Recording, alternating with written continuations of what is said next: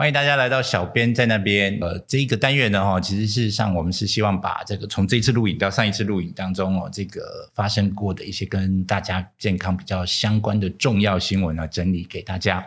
那也希望就是说，这个这个呃。嗯，透过新闻的一些这个重要的报道哈，可以帮助大家这个呃把一些健康的资讯。我刚一直解八哈，但是我还是会继续讲哦，不要剪不要剪啊！这个这个把一些重要的健康资讯哈，这个传递给大家。那。可能啦，就是大家不像我们的话，就是看这么多的不同的新闻的管道，所以有可能会漏新闻啦哈。比如说大家只看电视啊，就没有看到报道上呃报纸上的报道。那大家只看报纸啦，就可能没有看到电视上的一些重要新闻哈。所以因为我们的这个工作本身就是一天到晚都在看一些相关的健康新闻，所以我想说，我们来整理应该对大家有一点点价值啦哈。好，那这个这个这一个月从这次录影到上一次录影当中，就是。最重要发生的事情，哦就是这几年跟大家都息息相关的，就是我们的这个 COVID 的疫情。那终于哦，在这个五月这个进行降阶了哈，降降级哈，降级。那这个降级之后呢，其实有很多东西是 fundamentally 的跟着改变，中文是呃根本性的发生改变哦。比如说呃，我们过往在公司就还是会对这个疫情啊，也也也在做一些同仁的这个控管，然后比如说你。就是只能请。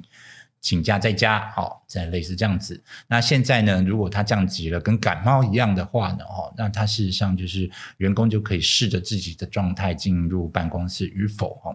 那也就是说，这个现在如果假设他是确诊，然后他不用被强制在家，其实他就是很有可能就是还是会在外面，哦。那也就会有今天我们这个第一则新闻这样子的状况发生哦。这是来自于东森新闻在五月二十一号的报道哦，才刚降级，新冠第四。这波疫情啊，小儿科急诊大爆满哈。那确实哦，我们最近是真的稍微在，不管是在这个这个周遭啊哈，或者是听到新闻在讲哦，就是诶。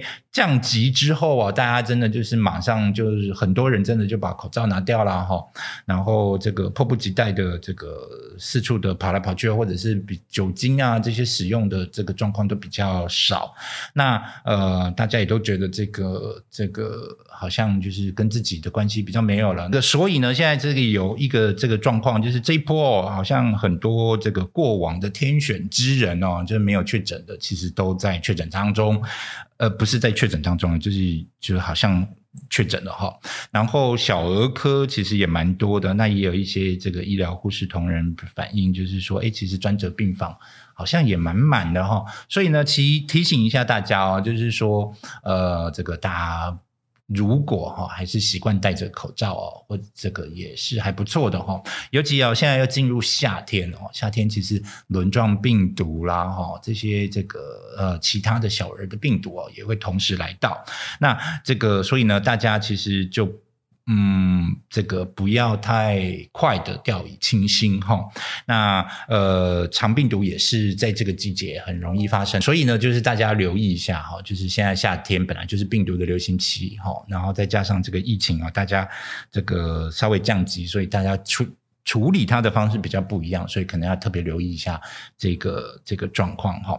好，那这个是关于这个疫情的部分哈。我们也衷心希望啊，它就是真的就是可以降级啊，就慢慢的对我们的影生活影响不会那么的大。好，那小编还戴着口罩，并不是因为疫情的关系，是因为小编在那边这个节目从头到尾都会戴口罩哈，真面目难以示人啊。哈，好，那接下来的第二条新闻哦，昨天早上。让小编这个昨天早上啊，这个接到同以前同事的电话哈，那。呃，原因是因为《自由时报》呢有一个全版的版面哈，它还有三四则新闻哈，所以呃，这个连接等一下会附在下方给大家，如果你有兴趣再去看一下哈。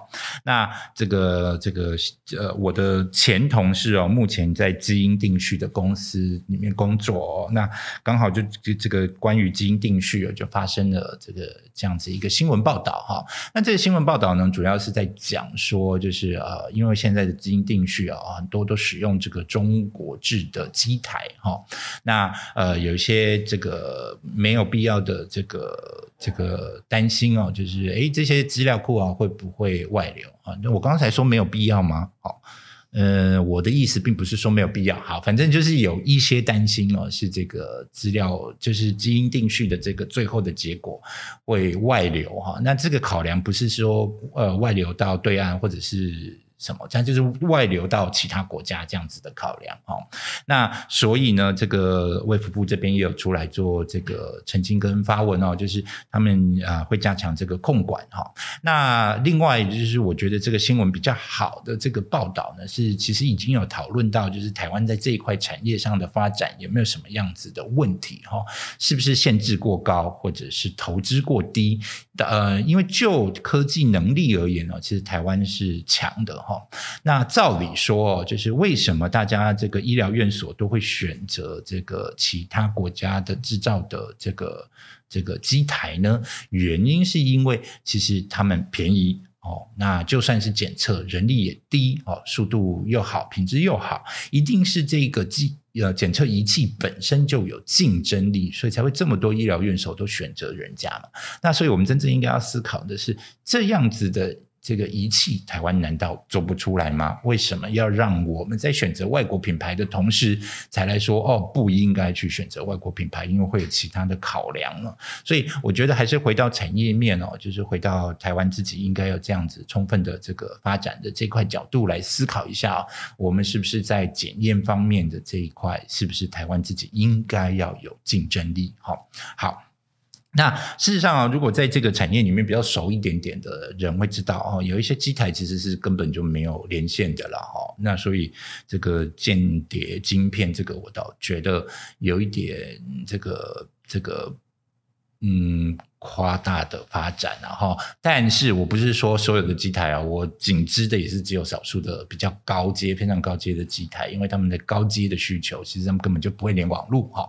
那另外一个就是我有看到报道，他说说哦，这个基因定序的这资料库被拿走之后，可能会开发这个针对基因的这种这个生化武器。我看到的时候是噗嗤一笑，我不知道大家。哎，大家就觉得这个很容易吗？其实我我真的觉得有时候这个，嗯，为了制造新闻，OK 哈，但是嗯，就有一些东西可能要稍微收一下，就是或许将来有可能啦哈，但现阶段这个考量应该还不至于太高，不要为了炒作民粹而炒作民粹哈。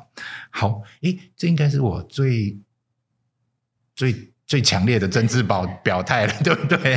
好好，那这一则新闻，其实我觉得这当中就是有很多元素掺杂在一起了哦，就是有经济层面、就是现实层面的，然后又加了政治议题的考量之后，就搞得这个议题有点不三不四了哈，所以我就特别花一点点时间来把。他讲一下下，那原因呢，也是因为我们在这个月也收集到一则跟定基因定序有关的关系哈，这则新闻呃非常有趣哦。那它的这个连接我们一样放在下面。它这事实上呢，就是有一个呃有一个这个女性啊，一个一个，就我所知是一个高阶管理人员哈，她唯一舒压的方式就是她会去这个这个家里的庭院里面种种菜。然后这个夏天嘛，哈，这个蜗牛，哎，夏天有分蜗牛啊，雨季哈，雨季的时候，这个蜗牛就会多。那蜗牛在菜园里面，就是它就会吃掉叶子嘛，哈，所以就是当然就是农夫就会把它丢掉。那大部分人做的动作就是。看到蜗牛捡起来往外丢哦，那可是呃，如果这个怎么丢都是你家嘛，因为你你也不可能丢去这个隔壁大楼啊或者是什么哈，所以很多时候就是呃，农夫也会选择把它捏碎哈。那可是事实上，这个这个蜗牛其实是里面有很多的寄生虫的哈。那有一种寄生虫哦，这又牵涉到另外一则发文哈。这个我不知道这个这个话音后置有没有把它办法把它放上去。就是这个寄生虫呢，它会把蜗牛变成类似僵尸这样子的一个状态啊，也就是说，它侵占了它的。大脑，那僵尸呃这个蜗牛就是被这个病毒给占据了哈。那呃画面看起来是有一点点恐怖哈，所以大家小心服用啊。蜗牛身上的这个病毒呢，可能是因为这个捏碎的关系哦，所以就不小心侵入了这个妇人的这个身体里面。然后所以呢，当这个妇人被送到这个。医院的时候，其实他一开始是被怀疑是中风的状况哈，然后后来又发现哎不是，这这完全不是中风的问题。那呃，你知道吗？就是就是，如果一般的病原检查，就是你不是一个这个。那个简体啊，你不是真的找得到的话，你不见得能检得出这个病源哈。所以这个时候，我们刚才提的这个这个次世代基因定序哦，就在这个地方哦就发挥价值了。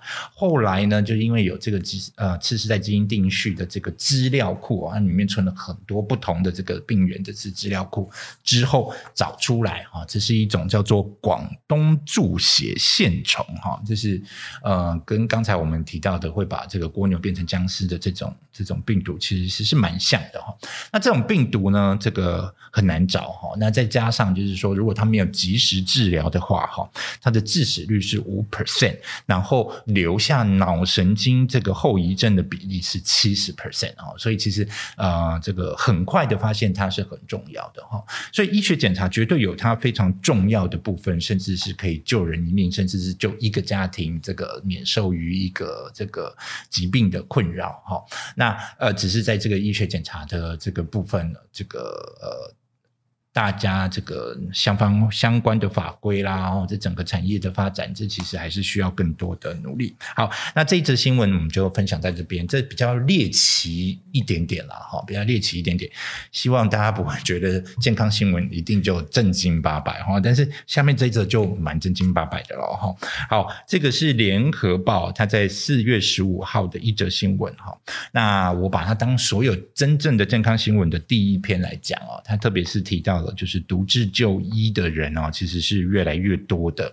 然后每个人呢，其实都会要面临到这个就医孤独哦，哈。那所以呢，自己更应该要超前部署。好，我我相信啊，就是在这个自愿或非自愿的状况下，我们都会有自己一个人的时候，哈。那呃，尤其台湾现在的社会是越来越老嘛，哈。那老了，这个嗯，老伴有没有跟着你一起，或者是有没有老伴啊？就是这个都。这个都有可能会发生嘛？哈，就无论如何，这个这个两个人一起走到终点，我要讲什么？呃，我觉得啦，哦，这种几率可能不是很高哈，大概是很幸福的人。那很多时候，其实我们都会面临自己一个人。那不管是你有没有小孩，小孩也有可能在外面，所以呃，我们其实必须要面临我们自己年老后的健康状况。这个其实是呃。一定需要的哈，那这个其实也就是这一两年我们一直在跟不同的这个合作伙伴在谈的这件事情啊，就是台湾人的健康意识其实是蛮仰赖别人，然后我生病了我就靠医生，那这个生病后再来认识疾病，哈，那至于先面先前的生活啊、吃啊什么，这个其实年轻的时候没有太在意，哈，那因为其实自己都不觉得自己。跟生病这件事情有关系，也就是说，这整个的心态其实是蛮被动的哈。那这件事情随着我们这个这个越来越年老之后啊，人慢慢会改过来。但是我们希望大家不是到了年老才改，其实是整个台湾社会在健康意识上就应该是改成积极的态度，而不是这种被动态度哈。都一切都等到生病再来发生哈。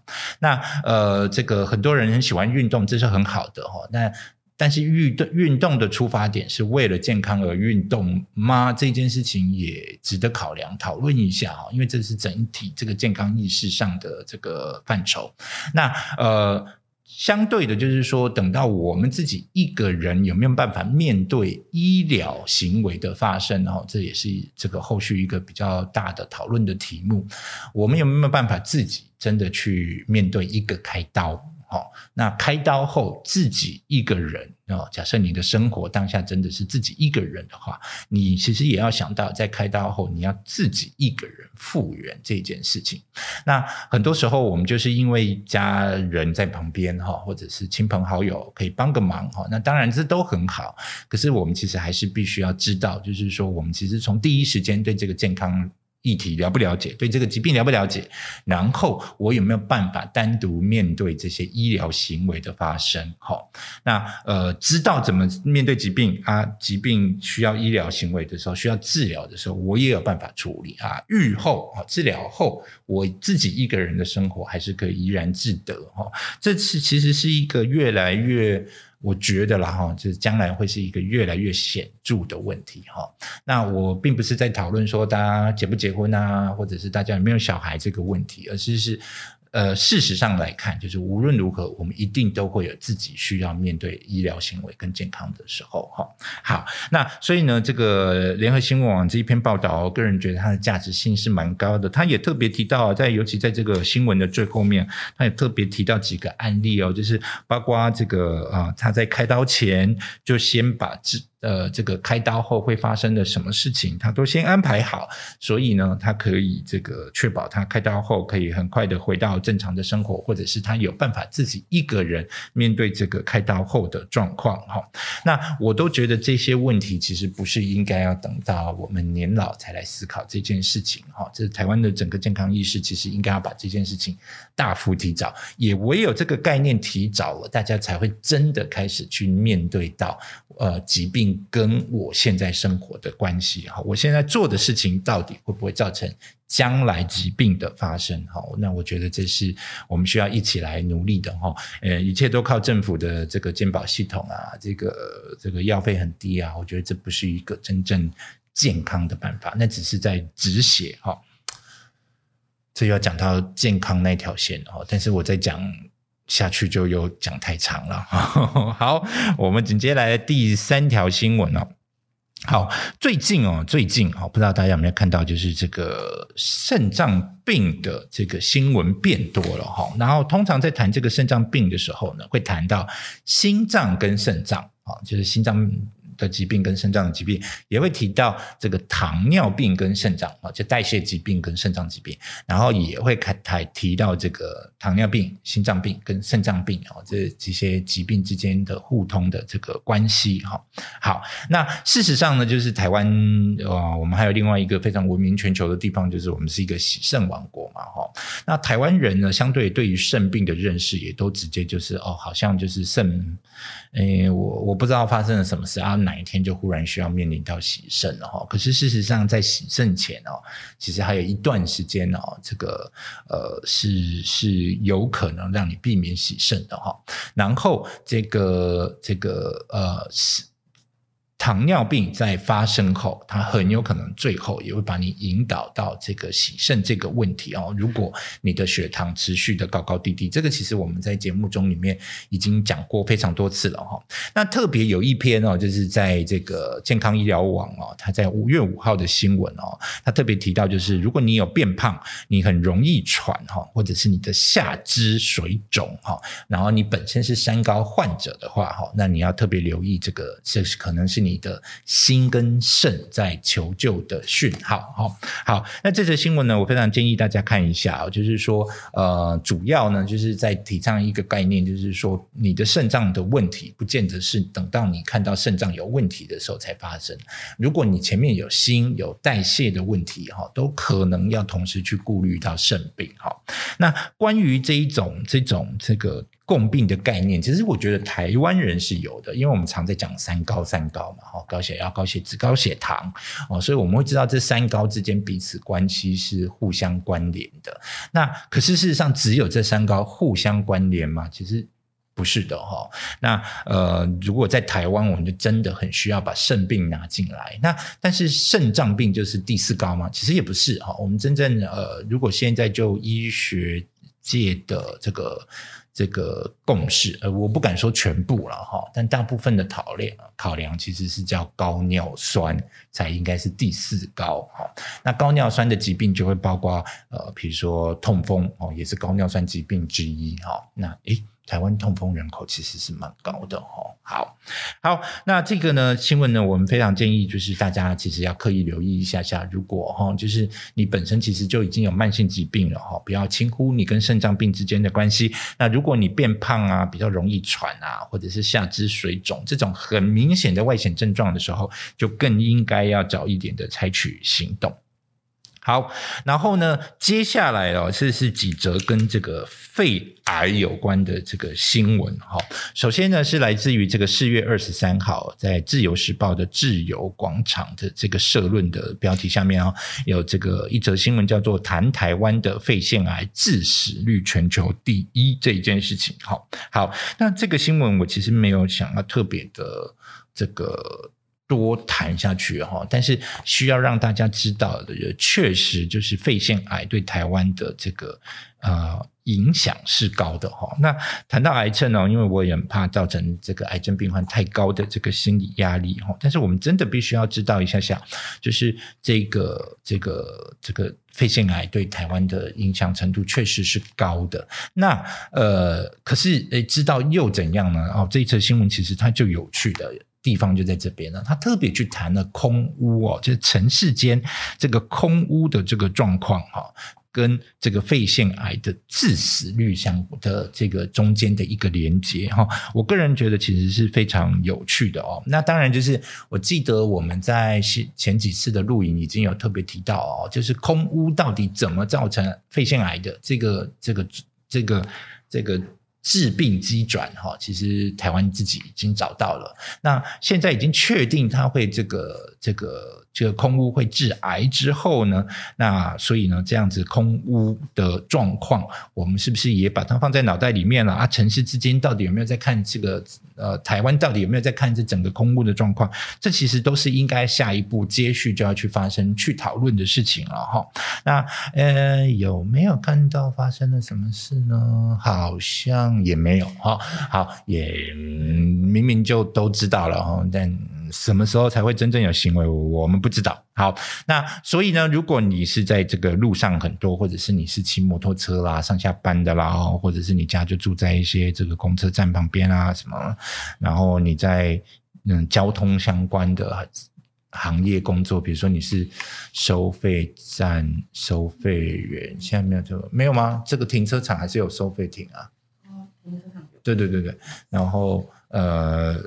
嗯，呃，计程车司机啊，哈，如果你是这相关的行业，其实也都要特别小心。那这个因为是汽车公屋嘛，哈，它这这新闻里面其实会讨论哈。那其他的公屋我们就先不讲了哈，不要去讨论警察、消防员啊。诶，警察要警察要被放在交通空屋这里面哈，就是义警呀、义交啊、警察这样子哈。啊，他们其实就在一个这个致病源很高的地方，那政府或者是相关的这个单位啊，其实要多见关心一下他们的健康哈，该给他们的体检哈，就应该要给他们充足的体检的次数，然后呃那个 package 哈，嗯，就是那个。那个体检方案，拜托要记得要放肺功能检查哈，X 光这些很重要的基本检查。我就常会觉得大家知道归知道啊，但是做法又另外一套，或者是根本没有在做，所以有时候吵归吵啊，后面没有行动这种，像我们这种愤青的情况要 keep up 好好。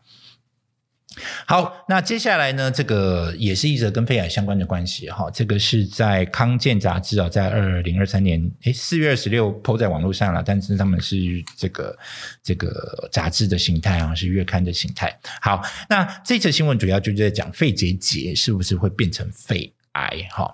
那这个肺结节的症状啊、成因啊、治疗方法哈，它有一个全解析哈，所以这则新闻其实非常值得大家看进去哦。好，那呃呃，讲健检哈，我们公司其实最近健检了哈，因为我们对肺部的这个这个意识比较强嘛哈，所以肺结节的这种这个内视镜啊，这个是绝对会有的，这叫 X 光是一定会有哈。那另外是，但那我讲的是那个内视镜，就是抹的乳胶，然后在那边。啊，曹云波，曹云波，对不起哦，哎，我真的是在医疗产业工作嘛？好，然后再来一个就是肺功能，我们也一定有好，然后再来一个是我们从去年开始哦，就是员工可以选择哦，就是有一个方案里面它本身就放了那个低剂量的电脑断层扫描哈，就是。圆圆的、大大的一台，中间有一个洞，然后你是躺平这样撸进去啊，再撸出来那一种哈。那呃，就是呃公公司其实是蛮针对这个肺部的这个健康哈，这个在照顾员工的哈。那我刻意把它讲出来，就是觉得其实。全世界的公司都应该这样哦，全台湾的公司都应该要尽可能给员工这一方面的这个照顾了哈。那嗯，早期发现真的会差非常多哈。那确实哦，这个健检也就很容易发生结节啊，发现结节这个东西哦。那大家其实发现也不用太紧张哦，就是好像有结节就一定跟乳癌有关系哦。因为这一次报道里面特别有提过，根据统计哦，其实。九成以上的肺结节是良性的，那发现之后呢，其实是需要在细部观察，也就是说，再花一点点时间去观察这个结节有没有不同的变化，所以定期检查是必要的哈。那假设就是说，贵公司或者是我们自己是一年检查一次哈，那如果你发生肺结节的话，我们其实就会鼓励你哦，因为它真正应该要检查的时间是至少半年啊。对，就应该半年就要检查一次哈，所以这个中间可能就要再采取一点点行动，自己去检查一下哈。所以看到它有很重要，然后观察它的状况哈，这也是非常重要的哈。好，那只有肺结节真的就不用过分紧张，但是就要记得你有没有持续的去观察它哈。然后刚才讲到这个这个这个低剂量的这个一个圆圆的哈，有台 Luki 哈，那事实上呢，台湾在这个那个。那个检测，嗯，就是从头到尾不到二十秒了哈。对，其实不是时间很长，然后但是就是这个这个我那个价值，你觉得它很高哈？然后那个我们那个，因为那个机器不是四处都有嘛哈，所以我们是在健检中心检查完之后，还要再去另外一个。这个有这台机器的医院里面，再去跑另外一个流程去做健检啊，那个流程本身蛮长的啊。撸一笔歌撸出来二十秒，好，那事实上呢，这样子的机器其实对大家的价值是非常高。台湾事实上，我觉得也蛮多医疗院所，他们在这个这个这方面投资是蛮愿意的哈。那事实上，最近就有一则新闻，在五月十六号哈，在联合新闻网就报道，就是国内的首座的粒子癌症中心哈。然后这个这个这个粒子癌症治治疗中心呢，这一个其实光它是。这个这一座啊，它光它筹备啊，跟新建就达十四年的时间哈，然后耗资四十五亿元哈。那这个它是全世界的第十四座哈。那大家要知道，就是说这个全世界这么多国家哈，然后我们在这一方面的投资其实是真的还蛮先进的。那当然了，就是如果它是自费的话，费用其实也不低哈，就是九十到一百五。那呃，我觉得就是有时候就是我们常会知道，就是在尤其是我们在生病的时候，常会知道有一个解决方案在那边，但是我可能没有能力所及，或者是我没有别的方法哈。那所以呢，这个一直有这个医疗院所愿意花长时间的这个投资跟大量的金额的这个投资，去把这样子的可能解决方案带进来啊。我们还是觉得小编有必要在这边提他一下哈。那。那个把这个价值，这个把人家的这个努力哦，也分享给给给大家了哈。好，那同时间呢，这个黑猴健康在五月十六，它也有针对这个这个呃重粒子这一个机器哦，呃做一个比较深入的解。介绍哈，那这个嗯内容相当的多哈，那我建议大家其实如果有兴趣，也可以连接在下面哈，大家可以细细的看进去啊，小编就不在这边特别花时间再去做解释哈。好，然后呢，这个我们刚才说筛检嘛哈，刚才这个公司如果不理你，还有没有别的办法哦？有哦哈，现在政府有在推哈，就有一个叫做这个五癌筛检啊，那但是呢，就有一些指这个。这个资格哈，必须要符合哈。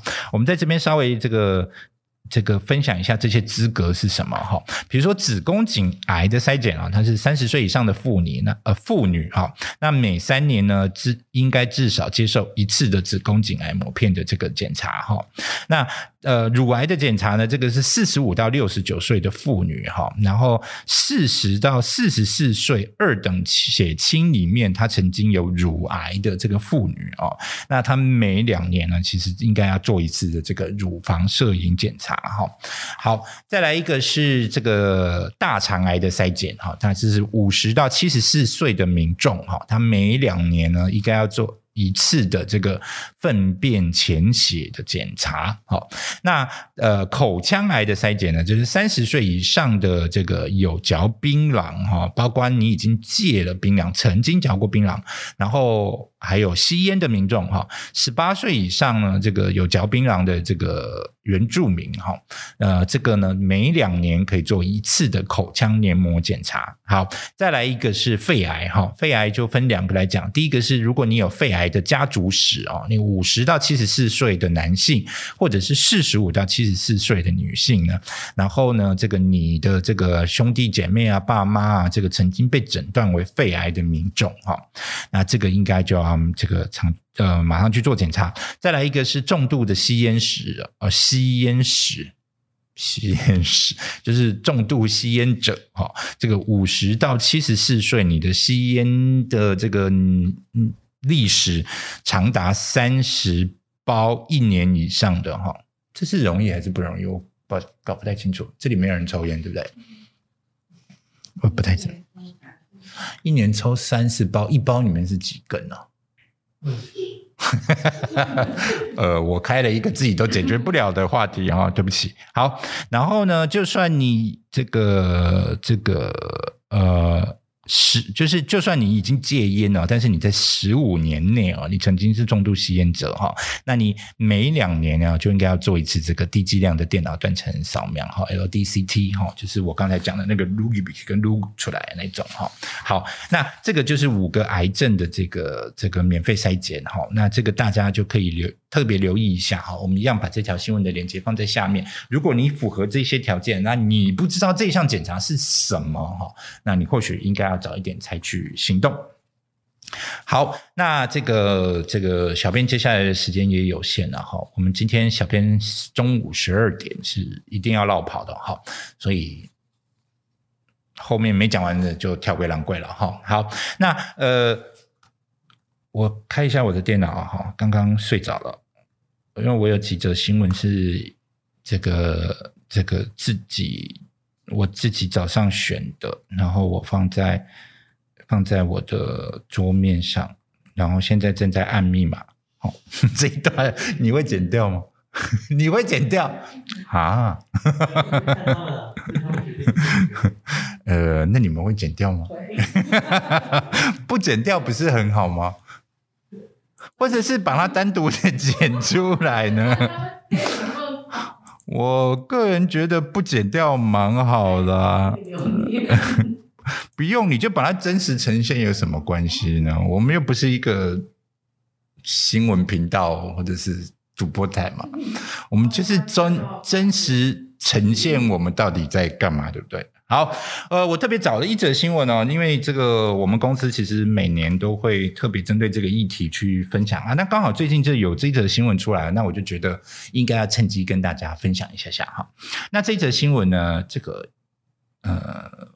我不敢说是我促成的了哈，但是绝对有我一份哈。好，那这则新闻是在联合新闻网上啊，他特别提到的是为何久坐对身体有危害，然后久坐容易引发哪些健康的问题啊呃，我必须要说，就是说大家其实可能要特别留意一下做这件事情对我们健康的意义。这个这个伤害哈，原因是因为我们这个如果是一般坐办公室的这个这个工作人员的话，其实你坐在椅子上的时间其实是超乎人类常理的长哦，就是因为我们就坐太久了哦。那呃，开会啊，就算你中间也走来走去，可是你要想一下，就是你一天坐在椅子上那么长，是合理的吗？是符合人这个动物的嘛？哈，那可能很多人会出来跟我吵，所以真正符合的是躺着啊，呃，没有进入这件事情哈。好，但是呢，久坐确实会跟身体有很多这个健康上面的这个考量哦，甚至连死亡原因都很高哈。好，然。后呢，它这个通常会造成的问题哦，就是大概会是骨骼跟这个代谢相关的一些疾病哈。那所以呢，过去这个宣导，就是比如说你做多久就应该要站起来运动一下啊，比如说做十五、三十或六十分钟就应该要起来运动一下，这个活动一下啊。那这个呢，其实嗯，我自己也是办公室人员啦，所以其实我也知道这件事情不太可能会发生哈。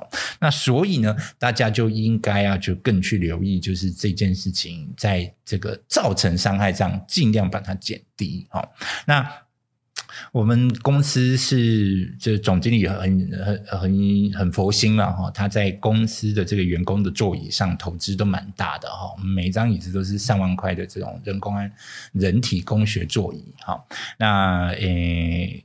这里是不是又在攻击其他公司的座椅太便宜？好像是哈，好，但是真的就是做老板啊，就是有时候就不要急着花钱给员工啊，给他换一张椅子啊。如果公司有盈余的话，给他一张好一点的椅子哈。然后员工自己也要知道怎么做这种椅子哈。那很多人就是很习惯在这种这个已经是人体工学了啊，他又再加一些靠垫啊被。这种靠枕啊、坐垫，那其实都是在破坏那个设计哈。其实真正好的人体工学，其实你就做。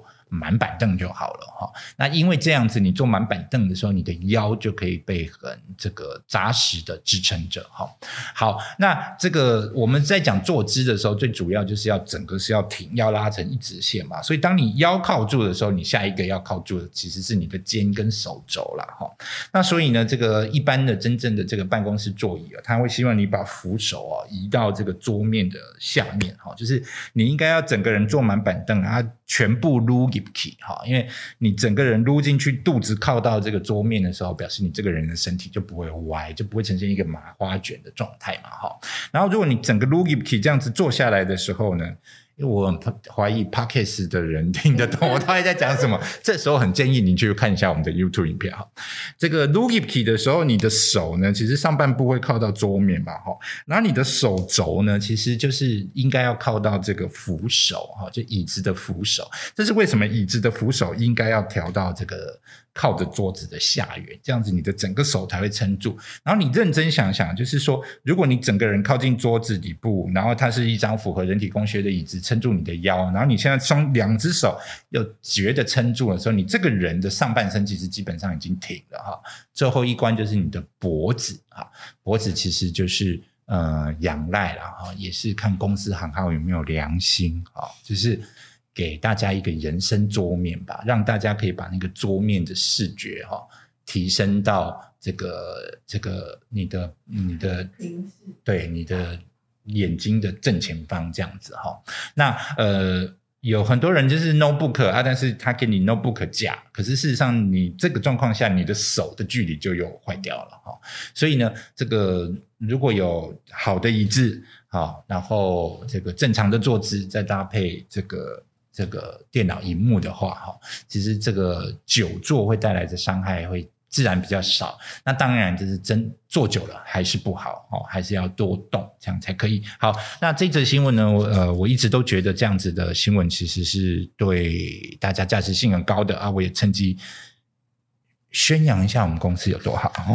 好，好，那再来一则新闻呢，这个呃呃夏天到了哈。最近已经开始热了哈，尤其台北这个梅雨季节的时候，这个不是热的问题，是闷的问题哈。这出去就闷住，啊，那汗就一直滴哈。那所以呢，这个康健杂志哈，康健杂志啊，呃，这个。他就有一则新闻在特别在讨论哦，就是呃，如果室内开冷气的话，哈，我们这个室内跟室外温差差多少哦，是有害健康的。大家都知道，我相信这条新闻大家都以前都看过，都知道室内跟室外的温差不宜太高。但是大家知道差多少就有影响吗？好，那我非常感谢看见杂志啊，他这一次讲的非常清楚，五度。就有影响了哈，你室内温度跟室外温度五度就有影响了。来，你知道你办公室几度吗？二十六。那今天几度？三十四。嗯，三十二，现在三十二。对对对，所以其实超过五度是很容易的，尤其现在现在五月嘛，还没有到真正热的时候。好啊，真正热的时候，那个室内的冷气又要又要开更低。哦，啊，其实这件事情就是有问题的一个想法哈，就是大家太太讲究，就是我马上要降温这件事情，就是啊，我一进冷气房我就要马上很冷这样子，所以就把它开很低，希望自己呃汗赶快止下来。可是事实上就是知道这种急速收缩这件事情是有问题的哈，就急速降温这件事绝对是有问题的。那原因是因为我们的血管没有办法那么急速哈，那所以你就给他想象你这个。你因为热哈，在外面很热，所以你的血管会扩张嘛，会把热散发出去。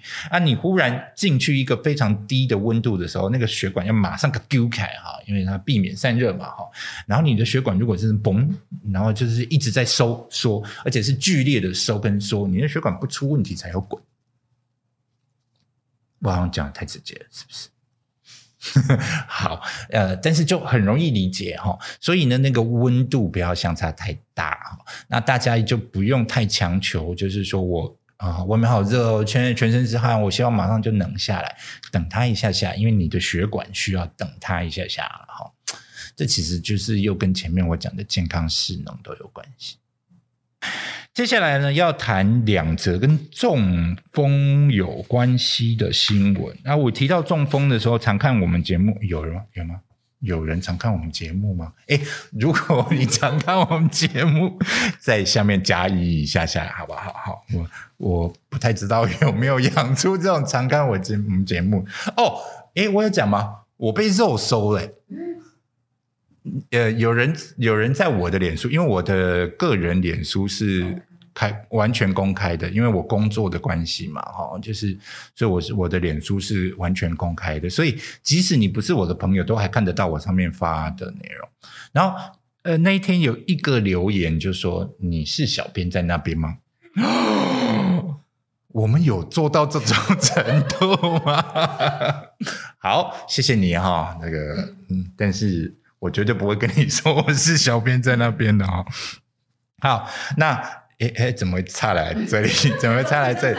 哦哦，如果你常看我们节目，然后我们希望衷心希望有人常看我们节目哦，就知道这小编对中风这件事情啊，大家已经骂过两百多轮了哈。然后呢，呃，最近这个《自由时报》在五月十六号，它有一则新闻，他说怕中风做脑部扫描？问号。然后呃，控制三高才是预防之道哈，就是诶，有一这个有一个有一个他写彭先生啊哈，这个应该都是化名化姓了哈。这个就是有一个人呢，他就是这个这个去做。为了担心自己中风，他就觉得自己脖子紧紧的哦，就觉得自己怪怪的哦，那所以就去做脑部扫描哦，担心自己中风哦，所以这个其实讲回来又要讲讲健康势能这件事情，对，就是大家并不是没有行动或者是没有意愿，其实有很多时候还是真的是这个知识落差真的是太大哦，大家其实是会担心的，也愿意行动，可是。其实有一些事情平常就在发生了啊，那大家没有办法真的去 pay attention，去去把注意力放到那边，或者是呃，这个就是没有真的在关心啊，然后都到紧急的状况的时候才要真的来解决。那他就是觉得自己怪怪的，然后，然后就是很怕自己中风，然后就去做电脑断层扫描，哈。那可是事实上呢，这个医生一量他的血压，哇，一百跟一一百八跟一百，这个血压本身就是过高的，哈。所以其实呢，呃，我们我们我我常在把中风切成好几个嘛，你你你有画出来过了吗？有，你有画出来过了，是不是对，剑锋呃中风有一条线啊，那么有好几个阶段，每一个阶段里面都很多问题嘛，哈。然后这一个呢，就是这个中风对中风疾病意识这件事情，然后我们其实会去推，就是呃。我们想要去抢，帮大家抢那个黄金救援时间哈，所以我们很常花很大力气去告诉大家什么叫做急性中风正在发生哈。所以呃，坊间不是有在推什么举手微笑说你好嘛哈，就是说如果你的手没有办法平举哈，一只边一边会掉下来，或者是你讲话开始不清楚。我好像一直讲话都不清楚哈，然后呢，或者是你的笑容啊，就是一半脸是僵的哈，就是如果你没有办法自然的做到这个微微笑举手说你好这样子的状况的时候，你很有可能此时此刻正在发生中风哈，那这个其实就是叫 fast 了哈，这个就是一个中风真正的一个辨别的程序哈。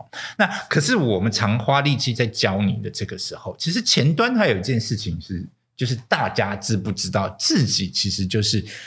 中风有可能会发生的人，哈，因为如果你都没有意识到这件事情跟你有关系，其实你根本也不会想到要去注意这些事情。那等到它真的发生的时候，你根本也不会觉得它它是正在发生，所以你很有可能就会错过那个赶快到医院然后紧急救护的这个时间，哈啊，那因为中风是一个死脑细胞的疾病嘛，就是越晚到你死脑细胞就是死的越多而已，哈。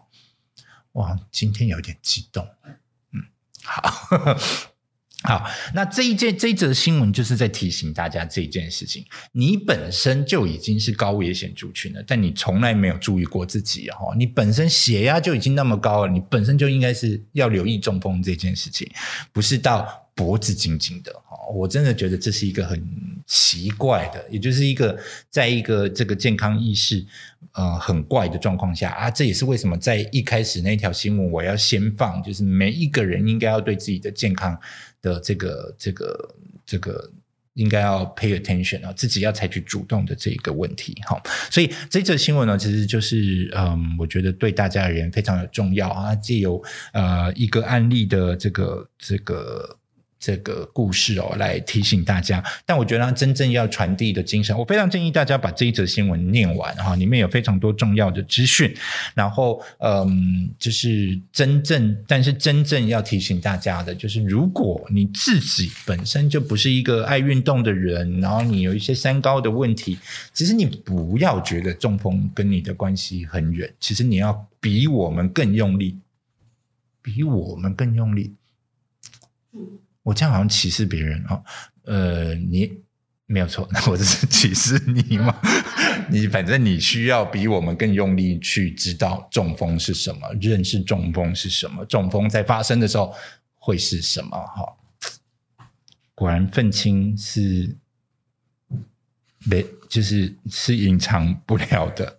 好，那跟着中风的这一则新闻呢，刚好在四月二十三号，联合新闻网啊，它也有一则，就是桃竹苗紧急医疗网哦，然后区域联防绿色通道抢救脑中风的黄金治疗时间。哈，啊，我把这则再找进来的原因，是因为哈，你知道整个系统多怕你迟到，可是你前面自己一点意识都没有，后面也快不了。原因是因为你不会把这个。自己送进这个系统里面，哈，消防人员这个医疗院所这么努力在建立一个医疗网，就是希望就是你一打了一一九，他马上就可以把你送到最该去的地方。问题是打一一九那个必须是你自己或者是你身边的家人，但是你自己有没有负起这个责任？哈，中风想回头的最一开始的第一个行动，还是回到我们个人本身了，哈。好，跟共了可以哈，我这个我很怕。大家不听了啊，就觉得小编每次都在标人。不对，现在人都有受虐狂，其实是不是我标人，大家比较爱听？请在下面留言啊！好，今天的最后一则新闻哈，这个也算是也算是猎奇了啊，算是轻松一点点啊，要不然每次就是气氛太紧张。五月十号，《自由时报》它是叫做“谣言终结战”。那这则新闻呢，其实是。他说：“哦，夏天到了，呃，蚊子多，呃，病毒多啊，然后这个跳蚤多哈，然后还有一个东西也多了哈，因为我们刚刚夏天的另外一则是什么？哦，蜗牛多嘛，雨季蜗牛多，呃，还有一个是蛇也多了啦，哈。然后夏天，因为我们就比较会在外面跑来跑去啊，哈，山里野里这个这个跑来跑去比较多，然后呢，所以要小心一点哈。那基本上是就是不是要叫大家大家不要误会蛇哈，大家要知道就是蛇其实比我们还还讨厌人类哈。比我们还讨厌，真的好愤青的一句话哈。好，那蛇基本上呢，就是如果你就是这个走动的时候，走在正常的路径上，它如果走到草堆里面，事先的拨一拨哈，它们其实是自己会先闪开哈。那呃，这则新闻主要是在讲说说这个，如果你被蛇咬，要用嘴巴吸出毒液吗？这这是什么？倚天屠龙记吗？杨过跟姑姑吗？有这一段吗？用嘴巴吸出毒液，糟糕了！我其实我高中不不是很认真念金庸的人，你们也都不是哈。好，但是 anyway 啦，哦，这我自己的电影也有啦，就是常会有这个说，这个如果被咬了，要赶快把毒吸出来这件事情哦。但是农委会澄清哦，这是错误的行为哈。那这一则还算有趣哦，就是也分享给大家，这这个希望大家平常不会发生了，除非你你常去山里野里，这这其实最近是蛮多的哈，大部分人蛮多人去往山里去跑了哈，所以是还是要留意一下，知道是好的哈。然后如果或者是是说你家住在一个这个旁边这个绿地比较多、自然生态比较多的地方，也是要稍微留意一下这件事情哈。然后呢，它这里有一件事情哦，稍微跌破我眼镜诶，就是我们当兵的时候啊，我们营区啊是就是那个时候整个指挥部，小编在金门当兵，我们那时候整个指挥部要求哦，就每个单位都要养鹅。好，第一个鹅，它可以那个，就是它很容易激动嘛，哈，所以看到人呢，就鹅鹅鹅鹅鹅啊哦，你说飞蛾哦，养鹅那个那个那个鸡鸭鹅的鹅，然后另外一个就是它要收它的粪便，然后要围那个营区外面要一圈这样子。对他们说，蛇呃鹅的大便很毒，所以蛇的腹部爬过鹅大便之后，蛇就会死掉。哎，你为什么要笑？我很认真，这是这是上面下级的上下达的不命令，我们必须要配合。对，然后呢，鹅真的很会大便。好，重点是哦，这个农委会说这是骗人的。他说。农委会也提醒，石灰、雄黄、然后鹅粪等物质并没有驱蛇的效果。他说不会把蛇吓跑了，但是鹅跑过去会不会死？好，我也不知道哈。好，那 anyway 哦，就是说，如果被蛇咬了哈，这个错误其实最主要的事情，其实是真的是马上打一一九了哈，然后赶快送医哈，然后清水冲洗伤口哈。那呃，就是尽量让那个部位不要太高哈。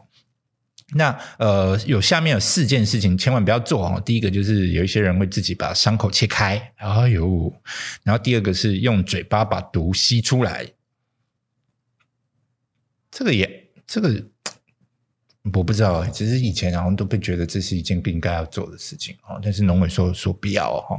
然后有时候呃，就是如果你自己被咬了，然后我们都说要辨别毒蛇嘛啊，万一那被咬的当下没看清楚，所以他还继续在追蛇，因为看不到蛇长怎样嘛哈。他说也不用哈，就是你赶快到医院是还是比较重要的哈。然后再来一个是喝药酒驱毒，或者是就是把酒就是消。毒自己的这个被咬的伤口哈，他说这个是 NG 行为啦哈。不过我相信这种状况如果发生，其实呃要抢时间其实是真的蛮难的了哈。好，那以上呢就是我们这阵子这个从这一次录影，今天是五月二十一二十二号，今天是五月二十二号，我们上次录影是什么？四月十几。好，从四月中一直到这个五月中这阵这阵子为大家收集的新闻，希望对大家还有一点点帮助。好，那呃，我觉得这个忽然间呢、啊，为什么？假设你觉得这个新闻爱听或者是新鲜的话，哈，那我们其实真正应该要意识到的一件事情，就是这些东西离我们太远，哈。其实真正大家对这些事情都应该有一些基础的意识，或者是不是说你要知道那个病理啊、物理啊、药理啊那些东西是怎么跑的？可是你。不应该跟这些健康问题的关系这么远哈，呃，糖尿病是生活形态疾病，是生活形态造成的，中风是需要预防的，需要赶快到医院的，这些很基础的概念，其实我们是应该要有的。可是为什么这些健康势能离我们这么远呢？啊，我们对这个这些事情为什么这么被动，总是想要依赖别人，没有办法自己一个人就医啊？反正生病就丢给医生，靠护士啊，然后他们。还要嫌他们服务不好哈，就没有把你放在重点，还要骂人家哈。这整个社会之所以扭曲，或许我们必须要回头看一下我们的教育是不是有什么问题了哈。小编也是千方百计想要跟这个教育方面有利的人坐下来，好好的聊一下好啊，偏偏就是嗯没有任何的管道，人家愿意来理我们，或者是愿意把注意力放到这一块上面。但是如果你也认同。还是我们来创一个叫做“民众健康党”，会不会我们自己去立法院为自己发声好了哈？哎，那个要投小编的，哎，我我们没有没有没有开玩笑，讲到这边，那希望这个今天分享的讯息对大家有帮助。好，那今天就到这边，谢谢大家，拜拜。